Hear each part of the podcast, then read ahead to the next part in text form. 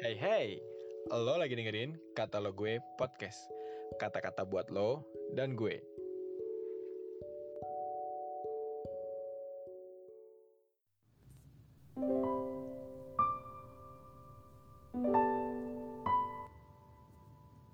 Selamat pagi teman-teman semua.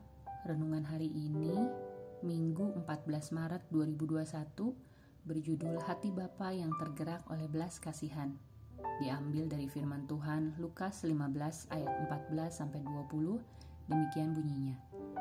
Setelah dihabiskannya semuanya, timbullah bencana kelaparan di dalam negeri itu dan ia pun mulai melarat. Lalu ia pergi dan bekerja pada seorang majikan di negeri itu. Orang itu menyuruhnya ke ladang untuk menjaga babinya. Lalu ia ingin mengisi perutnya dengan ampas yang menjadi makanan babi itu, tetapi tidak seorang pun yang memberikannya kepadanya. Lalu ia menyadari keadaannya, katanya, "Betapa banyaknya orang upahan bapakku yang berlimpah-limpah makanannya, tetapi aku di sini mati kelaparan. Aku akan bangkit dan pergi kepada bapakku dan berkata kepadanya, Bapak, aku telah berdosa terhadap sorga dan terhadap Bapak. Aku tidak layak lagi disebutkan anak Bapak. Jadikanlah aku sebagai salah seorang upahan Bapak. Maka bangkitlah ia dan pergi kepada bapaknya. Ketika ia masih jauh, ayahnya telah melihatnya. Lalu tergeraklah hatinya oleh belas kasihan. Ayahnya itu berlari mendapatkan dia, lalu merangkul dan mencium dia. Teman-teman, perumpamaan tentang anak yang hilang menceritakan kepada kita bagaimana keadaan seorang yang pergi meninggalkan persekutuan dengan Tuhan Allah melalui kehidupan duniawinya. Keadaan seseorang yang meninggalkan persekutuan dengan Yesus Kristus melalui Roh Kudus akan mengalami kebangkrutan rohani, dan itu biasanya suatu pengalaman yang tidak pernah menyenangkan. Boleh saja dengan begitu mereka bertambah kaya, namun mereka akan menderita oleh kekayaan mereka itu bisa karena sakit atau mengalami pengalaman yang memalukan karena terlibat dengan dosa-dosa yang memalukan akibat keinginan daging, perut, atau kesenangan mata. Kebangkrutan rohani menyebabkan mata tercelik. Bagaimana kita sudah terlalu jauh dari rumah Bapa.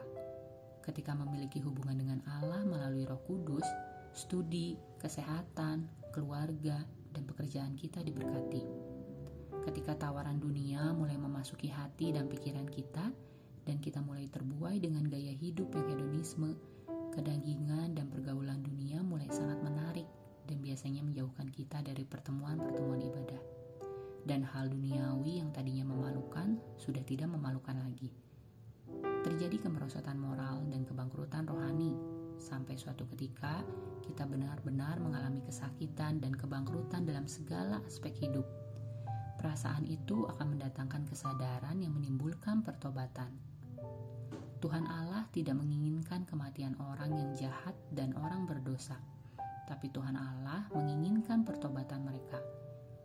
Maka Tuhan Allah akan merekayasa dan mengubahkan segala sesuatu untuk mendatangkan kebaikan bagi orang-orang yang dikasihi oleh Tuhan yaitu anak-anaknya. Tuhan merekayasa kesakitan yang ditabur karena kebiasaan berdosa, dibuatnya untuk anak-anaknya kembali mengingat janji-janjinya sehingga ketika mereka datang kepada Bapa, mereka sembuh, mereka kembali diberkati dan kembali hidup sebagaimana ketika mereka sangat indah bersekutu dengan Tuhan.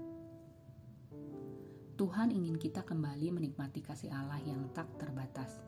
Jika kita tidak menyangkal dan tidak menghujat Roh Kudus, maka semua dosa apa pun yang telah kita lakukan akan beroleh pengampunan jika kita mau mengakuinya kepada Tuhan.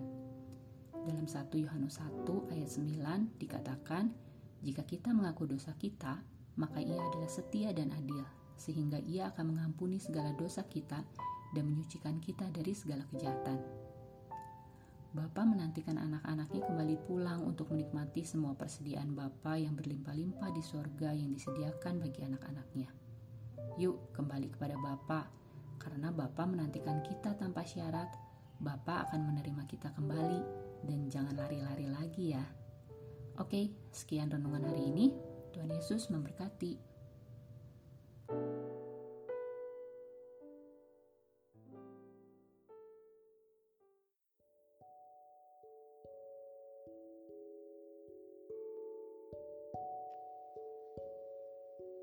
Terima kasih ya udah dengerin podcast ini. Jangan lupa di follow. dan juga di-share ke teman-teman yang lain ya.